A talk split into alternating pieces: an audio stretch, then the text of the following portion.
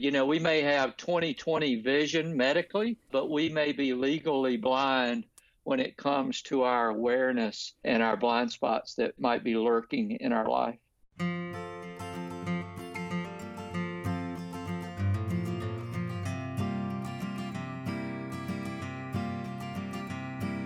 Hey, friends, welcome to the Hope and Help Project, the podcast that cultivates compassionate biblical conversations about life's challenging problems. I'm your host, Christine Chappell, and I'm thankful you're here to join in on today's conversation with Tim Riddle. In today's episode, Tim and I talk about his book, Blind Spots What You Don't See Can Hurt You, to learn how the gospel of Jesus Christ helps us uncover roadblocks to change in our lives and relationships. If this is your first time listening to the show, be sure to learn more about the Hope and Help Project by visiting christinemchappell.com forward slash project. The link is posted in the show description, and by visiting that page, you can learn all about the mission of the podcast. Before we get started, let me introduce you to our guest. Tim Riddle is the CEO of Discover Blind Spots, whose mission is to help leaders of corporations, churches, and nonprofits address blind spots within their organizations. Tim and his wife Stacy live in Burlington, North Carolina, and have four children. Hey there, Tim. Welcome to the show. Hey, thanks, Christine. I'm excited to speak with you today.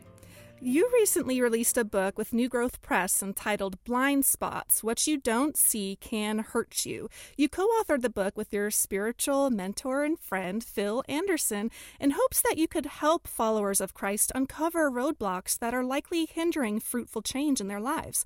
Can you share with the audience some background about the book and why you wanted to write it? Sure. Um, it was my first book, really my first attempt at writing in this way. I've written a bunch, but in this particular fashion in a book. And I was at a point in my leadership where I felt like maybe God was calling me to another, you know, if you think about the Moses life, uh, maybe I was a, another third, uh, maybe a final third.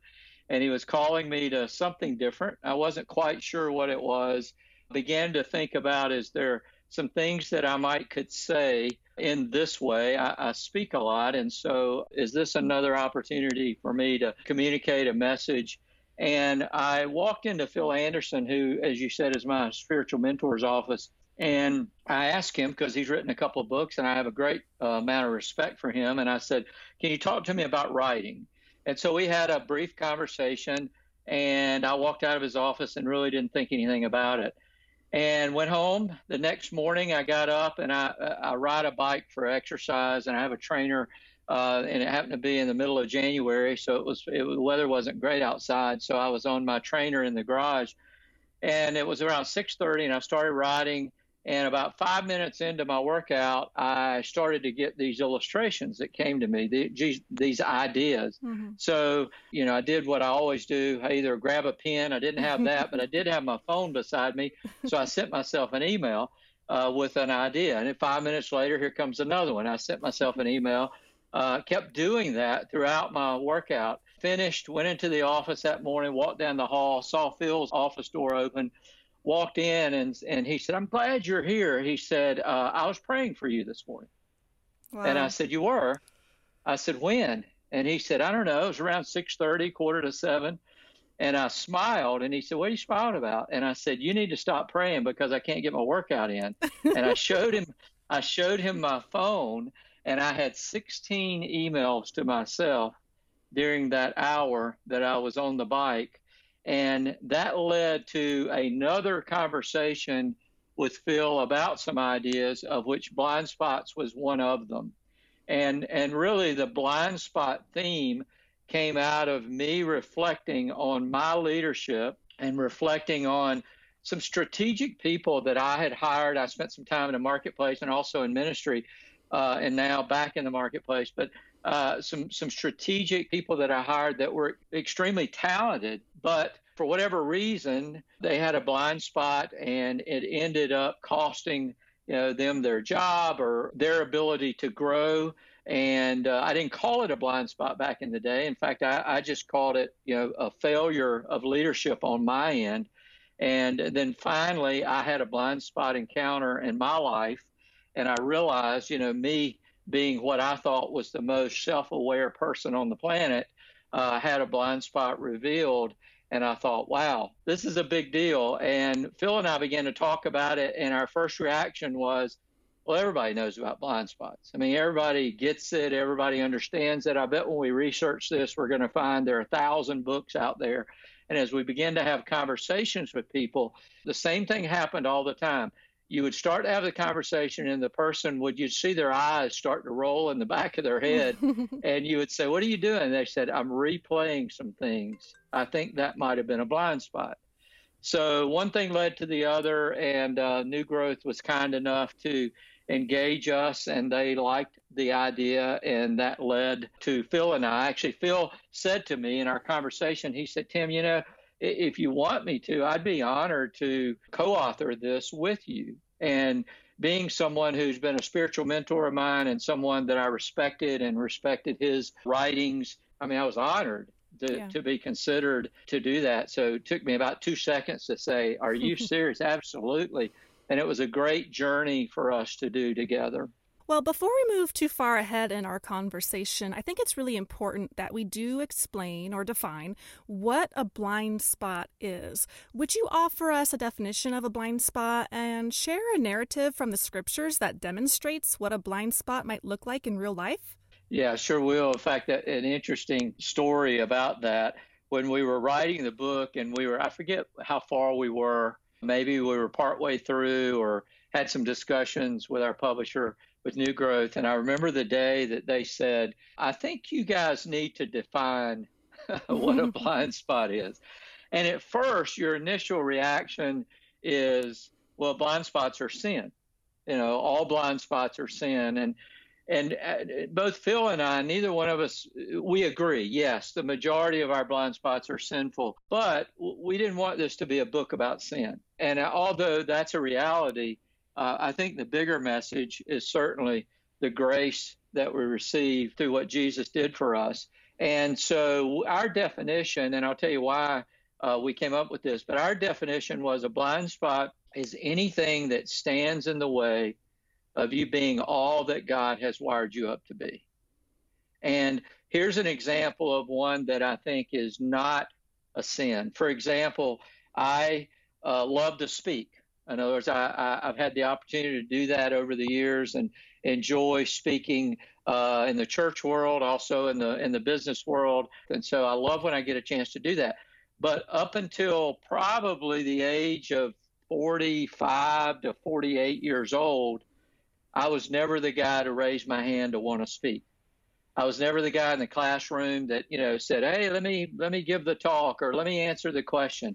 I was always the quiet person and never asked for that, never wanted to do that, never felt like God was calling me to do that. And then one day I was sort of forced into speaking.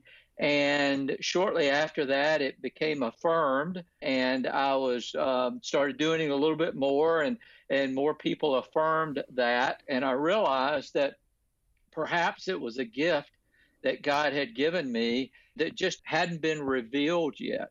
I don't know that I was I wasn't rebelling against God. I wasn't refusing it.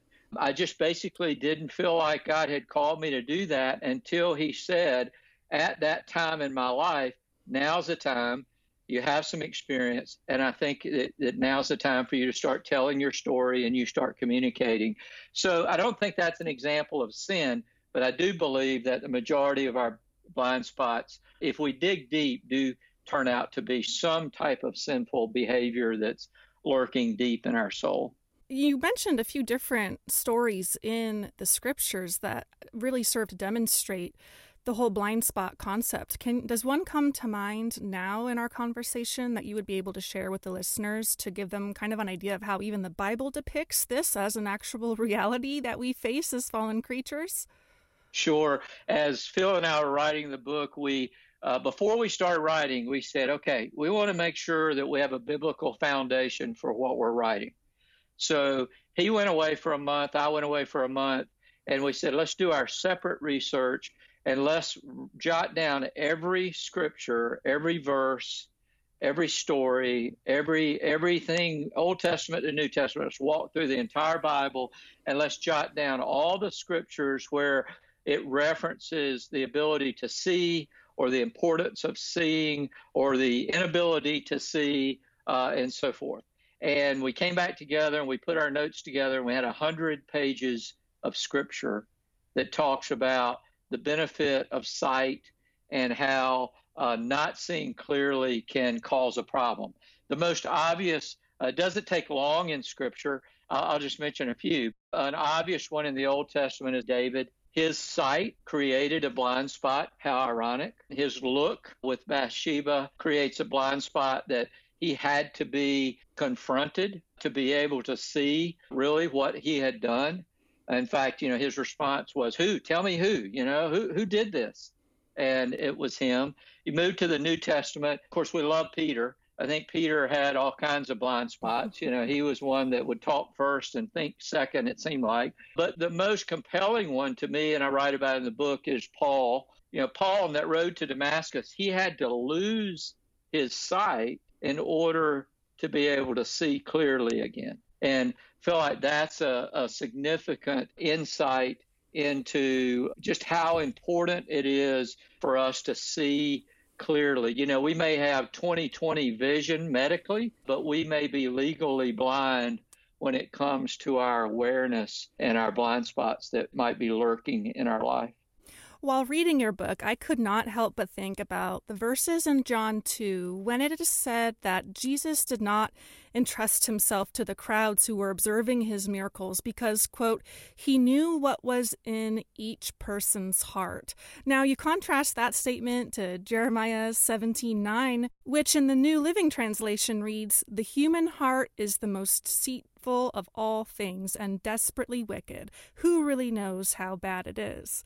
So there's a sense that while spiritual blind spots are inherent to the heart of mankind, there are no places within the depths of our being that the Lord cannot see. So, based on these realities, why do we as Christians depend on God's help to uncover blind spots? And why can we be confident that He will help us to address them once they're discovered? Well, one of the things that I think that we have to have, if we want blind spots addressed in our life, we have to allow in our lives, we have to put in place some mirrors that allow us to see ourselves. For example, my wife's car is different, obviously, than my car, and, it, and her seat is set up different, and her mirrors are set up different for her. She's uh, shorter than I am. I'm a little taller than she is.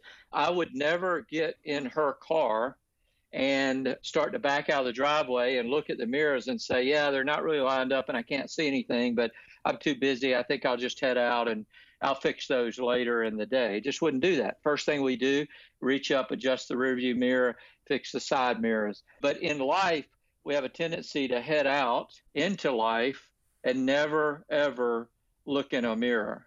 And I think you've alluded to the fact that one of those mirrors, perhaps the most significant one, is to allow God to be a mirror for us.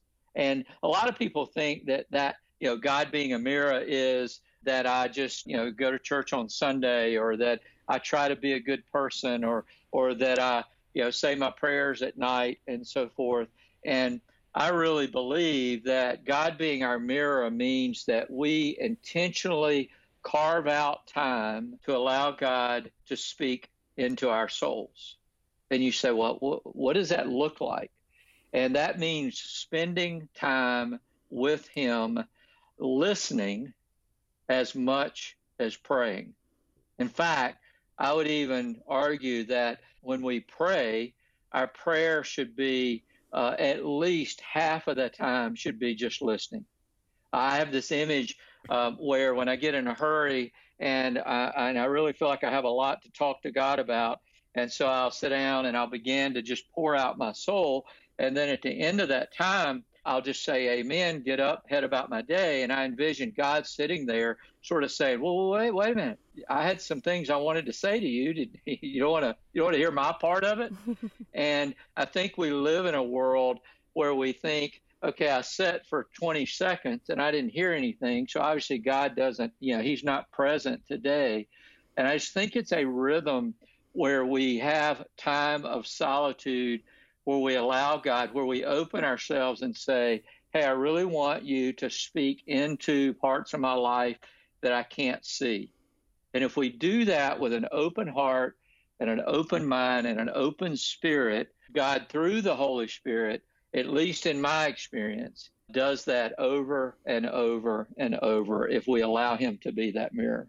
I would totally agree with you. I think that's been my experience. Not, I think, I know that's been my experience as well. And so you're absolutely right about taking the time to sit and to listen for God. And one of the main ways we do that is being in His Word. And I can't help but think of Hebrews 4:12. For the Word of God is living and active, sharper than any two-edged sword, piercing to the division of soul and of spirit, of joints and of marrow, discerning the thoughts and intentions of the heart. And I really feel like that last part right there, discerning discerning the thoughts and intentions of the heart just goes back to helping us to uncover those blind spots that we might not be seeing because for whatever reason, whether they haven't been revealed to us or as you mentioned in the book, that maybe we're actually choosing to ignore them, which is a whole nother ball game. But I just I love that point there that you made. And I think that because God's word is alive and active, we can know that He will help us when we pray that prayer, Lord, create in me a clean heart, show me my my wicked way if there is one. And he's just so faithful, you know, to do that time and time again. Well, we'll add this. When I was uh, when we were writing the book, and and I posted something on social media uh, one day, and I and I said, you know, are blind spots really blind, or do we just decide to ignore them and push them into the depths of our soul? And a good friend of mine, he responded back, kind of tongue in cheek, and he said, Tim if they're blind spots, you can't see them. Blind means you can't see them. He said, however, what you may be talking about are denial spots. Mm, yeah. and and and I said, yeah, absolutely. In fact, to be honest with you, I think the majority of our blind spots are denial spots. I think if we carve away the layers, I don't know that we would be completely surprised all the time. I think it's one of those things that we pushed into the you know into the corners of our soul, into our closets, out of sight, out of mind. It's sort of like when you you walk by something over and over and over and over again, and you don't even recognize it, and so it's more of a denial than it is something that you're completely unaware of. Well, in the book, you and Phil point out motivation as an area worth rooting around in when seeking to discover blind spots. And I really appreciated Phil's statement that he wrote, quote, "To the extent that we are blind to what is motivating us, we aren't free to grow." So, what does it look like to closely examine our motivations in life through the lens of the gospel? Can you share an example of how we would work backwards from recognizing a particular behavior pattern and then maybe using that pattern to identify a blind spot?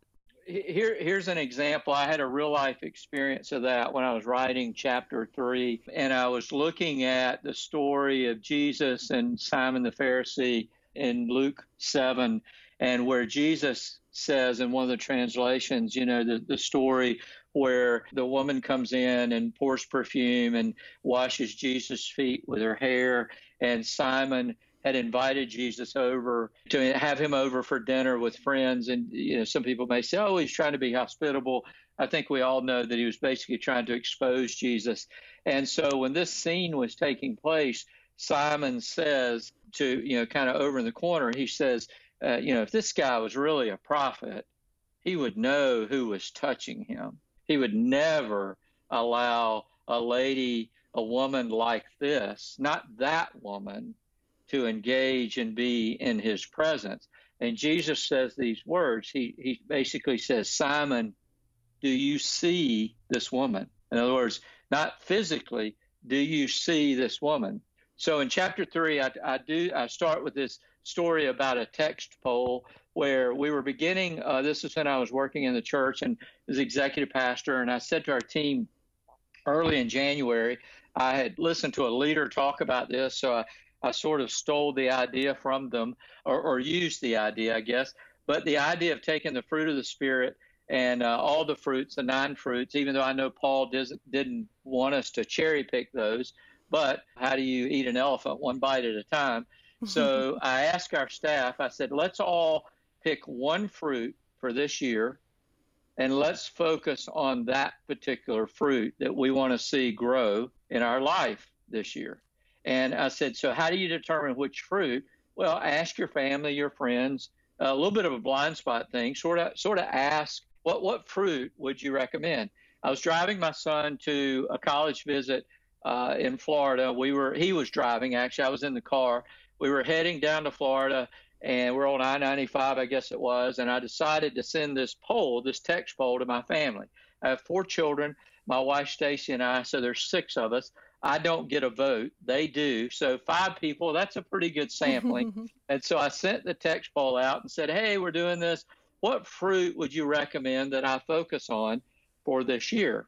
And, you know, you send it out. Uh, literally within a couple of minutes, I heard a ding on my phone. I looked down. It was one of my daughters, and she said, patience. And so I thought, wow, that, that kind of stung a little bit. Uh, but okay, all right, we'll wait and see how the rest of them play out. A few minutes later, here comes another one patience. A few minutes later, here's another one patience. Finally, all of them had weighed in except my son, Fletcher, and he's driving, so he hasn't looked at the um, at the phone and had, didn't see the text. And so I described it to him, and I said, well, "What do you think?" He said, "I don't know. What everybody else said." And I said, "No, no, you don't get to play that game." I said, "Tell me what you honestly think." And he said, "I don't know, Dad. Maybe patience." and so if I dug deep down inside, I might say, yeah, I wasn't surprised at that. I can tend to get impatient. You know, being a, a leader at times, I, I tend to get impatient when things don't move as fast as I would like for them to. And so in the book, I write about the importance, though, of layers. And sometimes we want to look at the surface and not look what's beneath the surface to uncover the blind spot. So here, here's my point. As I was in the middle of writing that, that chapter, and I didn't know it was going to go in this direction, but I began reflecting on this idea of layers and this idea of the fruit of patience and why I needed to deal with that. And I thought, why is patience the visible layer? Of what's underneath that? And I'm kind of uh, ashamed to admit this, so I admit it, admit it with all humility, but uh, I realized that sometimes my impatience really comes out of a feeling of a sense of entitlement, which was exactly the same thing that was happening to Simon in Jesus's confrontation with him. In other words, my impatience, uh, sometimes I, I may think, well, gosh, why don't you get this? You know, you should get this. Or why aren't you acting this way? Or why aren't you treating me any better? Why aren't you giving me the kind of results that I'm looking for? I deserve better than this. Mm-hmm. And so, unless I dr- address this sense of entitlement, I'm never going to get to the root of the blind spot, which visibly looks like impatience. But that's just going to be as we as you know, Hebrews says, you know, we've got to get to if you want to get to um, uh, get rid of bitterness, you have to look at the root of bitterness. Right. You know, bitterness visibly, if you just address that, it's like trimming uh, weeds in your in your yard at the surface. Unless you dig down and grab them from the roots, they're just going to show back up. Same thing for me. If I continue to just try to be more calm, count to ten, take a couple of deep breaths, um, it's always going to show back up unless I really realize there's something deeper that I need to allow the Holy Spirit to do some work within me on. That makes me remember an example that Paul David Tripp gave about stapling fruit to a tree. So if you've got a tree that's producing bad fruit, so AKA, you know, you are producing bad behavioral fruit or moral fruit or spiritual fruit, I guess you could say, you can't just pluck off those fruits and then staple on the good apples. You know, exactly. th- th- those apples are just going to rot and die eventually, anyways. You're not addressing the root of the tree, which is the disease. That particular word picture came to mind when you were talking about that. I think it's a really great illustration of what we're talking about, of, of digging through those layers to see what's really the motivation underlying the particular blind spots that are being revealed to us, sometimes by our family members, which you know, God puts them there to serve good purposes because they will be able to see the ugliest parts of us that the outside world necessarily may not get a chance to observe. Well, you offered a list of really insightful questions that we can ask ourselves as a means to unveiling particular blind spots in our lives. While I would certainly encourage our listeners to purchase your book to get access to the entire list, would you share a few of the questions that might help us to arrive at what you call aha moments when we begin to journey to expose spiritual blind spots? Sure, absolutely. The intention of this list was really twofold. One is to get you to think and reflect and to see how honest one might be in answering those questions. But the other, and I say at the end of the list, is I say, if you're brave, now hand the list to your spouse or to someone that you trust and ask them to be brutally honest in answering the questions about you.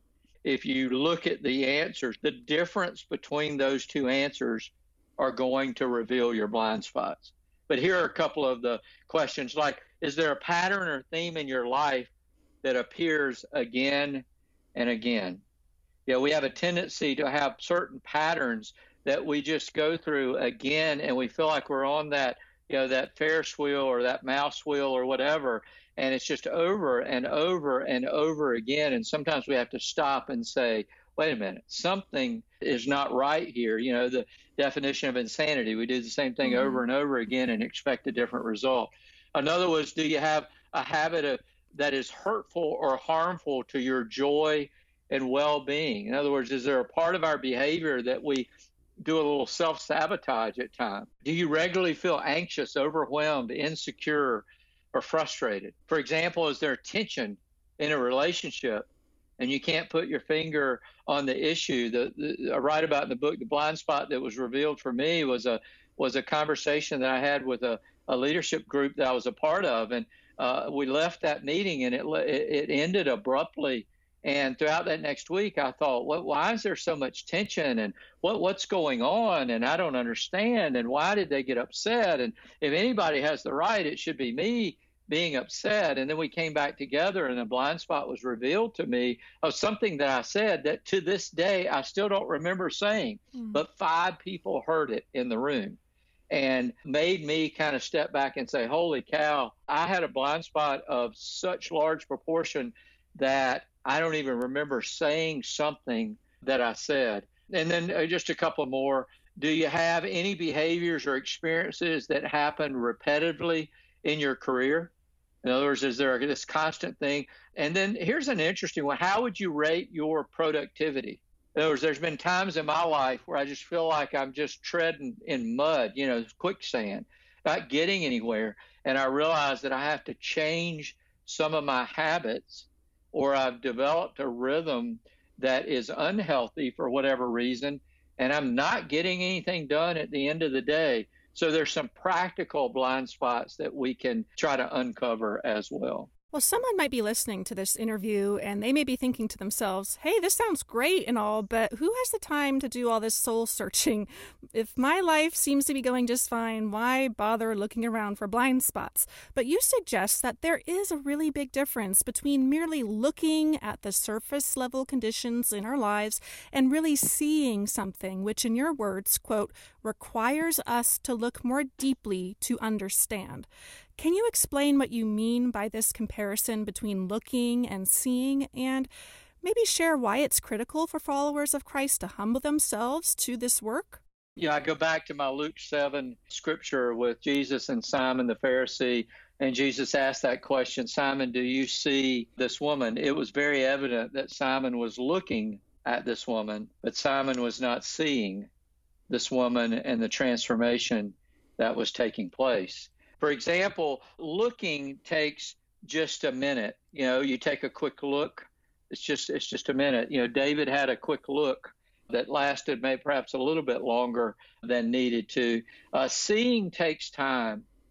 Seeing requires a lot of times our involvement. It requires us to get involved. Uh, for example, if we're driving down the road and we we look and there's an accident on the road, but do we stop to see the damage and the disruption that might be going on in the lives of those that might be in that vehicle. We may have a friend who's struggling in their life, or a, let's say a married couple who's, who we think is struggling, and we see some tension, and we look at that relationship, but do we truly see what's behind the scenes and decide, hey, I want to be involved. I want to I want to help. I want to try to be there for that particular person. So as I said, when when we look, it's it's sort of like someone else can fix this.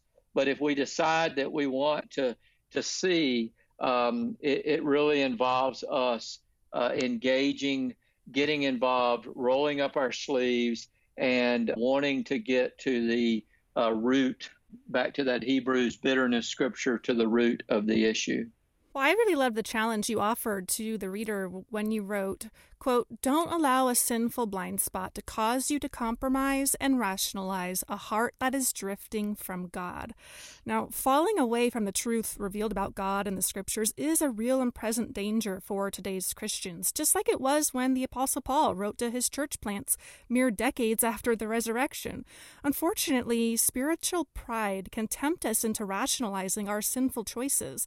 So, why is it so important to be intentional about the friends and community we surround ourselves? Ourselves with when it comes to avoiding self deceit?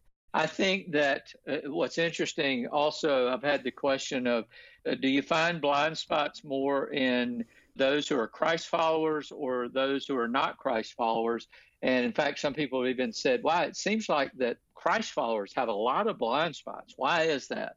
And I always respond, I think as Christ followers, we can move a little bit into our holy huddle. Mm-hmm. Um, we can sort of think that you know, we can act however we want to. Then we go to Sunday and we, you know, we get cleansed and we can go back out. And so we we sort of departmentalize our faith. And as long as we show up on Sunday looking good, that's the most important thing, or uh, and so forth. And so I do think that we talked about mirrors, and that first mirror being allowing God to speak into our lives. The second mirror I referred to, and you've referred to it here, both of us have, is Scripture.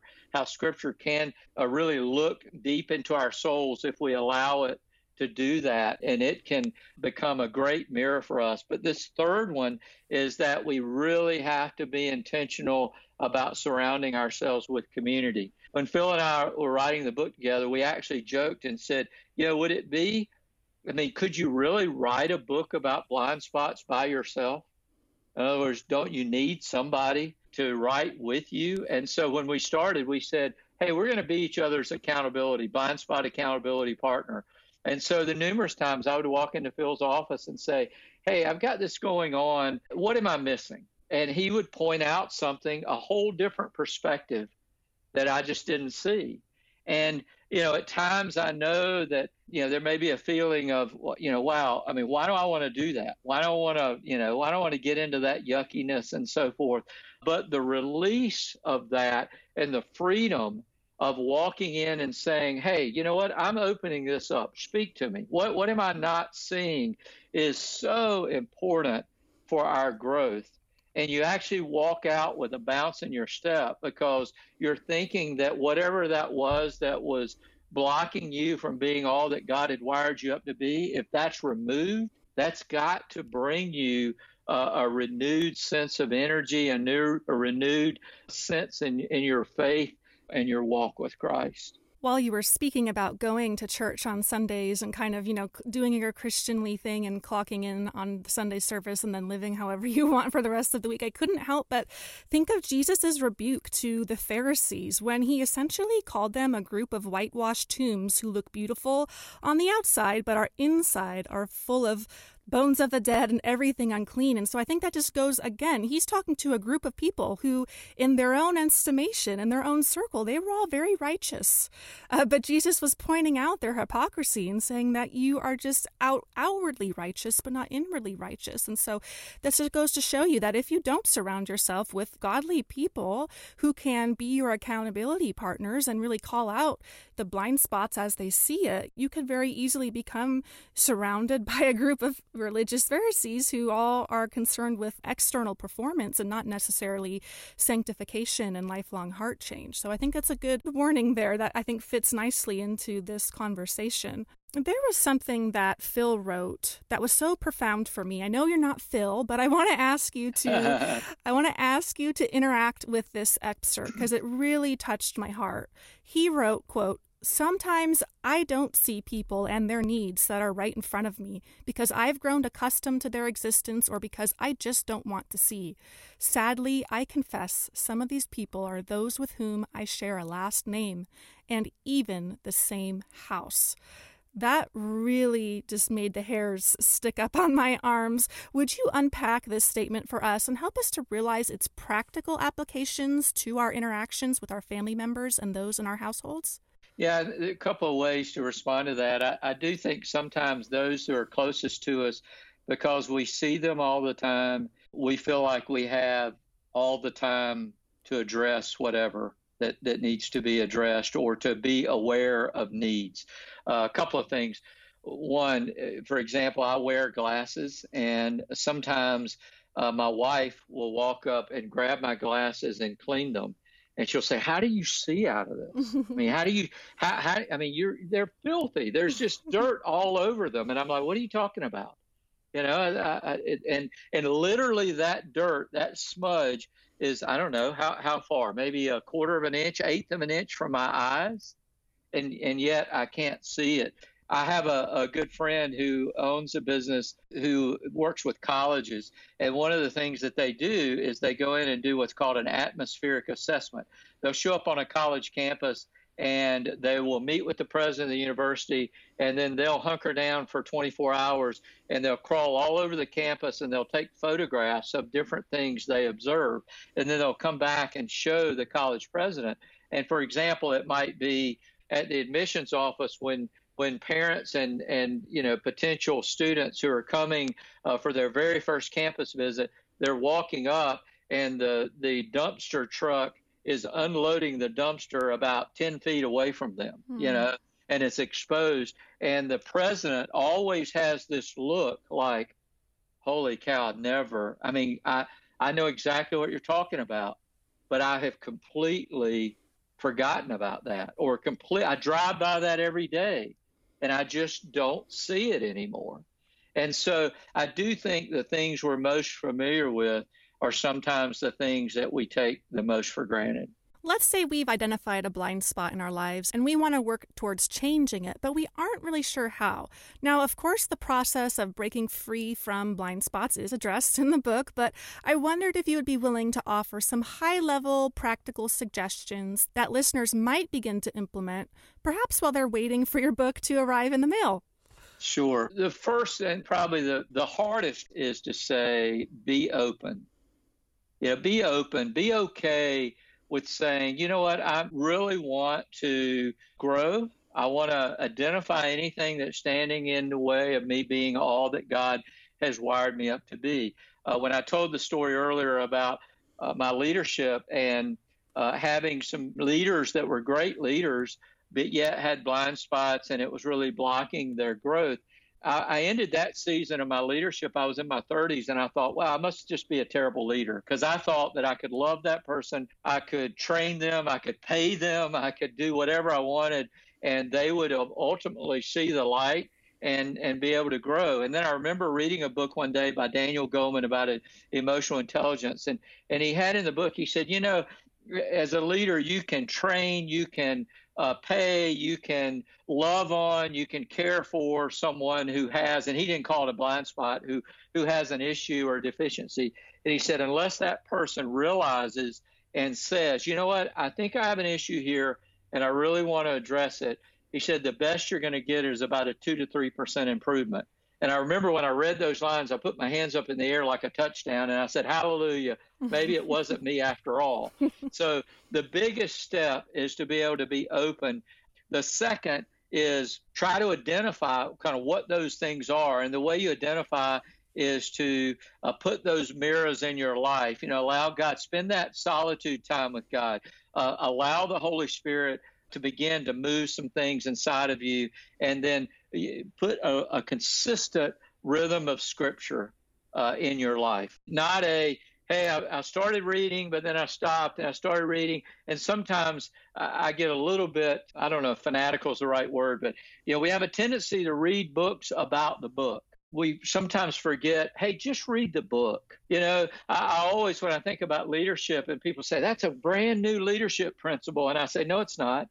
I can point you to chapter and verse where this was written over 2,000 years ago. Hmm. So sometimes we just have to go back to the book in a regular daily time. And, I, and I'm not trying to say, you know, you got to carve out an hour a day of reading scripture, even if it's just a couple of minutes, but a consistent, regular uh, time. And then obviously the one we just talked about, uh, making sure that we have someone in our lives um, that can help us see those things. You know, scientifically, each eye has a blind spot independently. There's a part on our retina that kind of that that you can't see, photoreceptor cells that block the sight. But we don't notice it because when that thing that's in our vision moves into the blind spot of our right eye, our left eye actually sees it. Hmm. And it moves in the blind spot of our left eye, our right eye actually sees it. So it doesn't lose our vision. We don't we don't lose it in our vision. So I always say, wow, my right eye is an accountability partner for my left eye, and my left eye is an accountability partner for my right eye. So it's so critical to be able to have someone in our lives that we can say, hey, I'm open to this. And I really, truly want you to speak into me to be that mirror into my life of things that I can't see. I can't help but think of the prayer that is in the psalm, crying out to God and say, Lord, grant me a willing spirit. I feel like that's so practical in this situation. If you want to attack blind spots, but you are not sure, you, you know, take Tim's suggestions, get the book. But I think it's a real simple, simple prayer is, Lord, grant me a willing spirit, not only to see, uh, but then also to to want to change because like you said looking at something and oh yeah that's there but you know i'm really busy and that's not that big of a deal. That's one thing but to actually be willing to to see and then to implement and work towards change is really key we are just about out of time for the show today, so I want to invite you to uh, do something I ask every guest on the show to do, which is to speak directly to the audience. There may be someone listening to this episode who is feeling weary from the turmoil they experience in their life and their relationships. They don't think that they're experiencing heart change, and the fruit of the Spirit just seems like a long list of Christian ideals that they're never going to be able to reach. In short, they're spiritually stuck and they aren't sure if there's any hope for change. What would you say to this person to give them the courage they need to turn to Jesus to ask for help in discovering and breaking free from blind spots? Here's what I would say the idea of breaking free is an incredible feeling. So I would encourage you to be okay, to, to have the courage to roll up the sleeves and say, you know, I want to dig into this part of my life. And I realize that there's going to be a part of this that's probably not going to feel good there's going to be a part of this that's going to make me feel a little paranoid. there's going to be a part of this that's going to make me feel like I'm not quite all that I thought I was. But just beyond that wall is freedom. And if we truly believe that our blind spots are blocking our path of being all that God has wired us up to be, then we need to realize that that freedom is worth the yuckiness that we go through to get to the other side. It's so, such an incredible feeling. When I had a blind spot removed from me, the very next morning I woke up, I sat on the side of my bed, and I remember waking up thinking, wow, I slept incredible last night. Wonder what that was. And then I reflected, and it was because a blind spot had been removed the day before. And here's what will happen once you do that, you'll say, Hey, tell me more. if that feels so good, uh, there's got to be more blind spots in here. Let's make sure that, that we get rid of all of them. And so just don't stop short. Play the tape to the end and realize that it may seem like a hurdle and a wall that's too big to get over.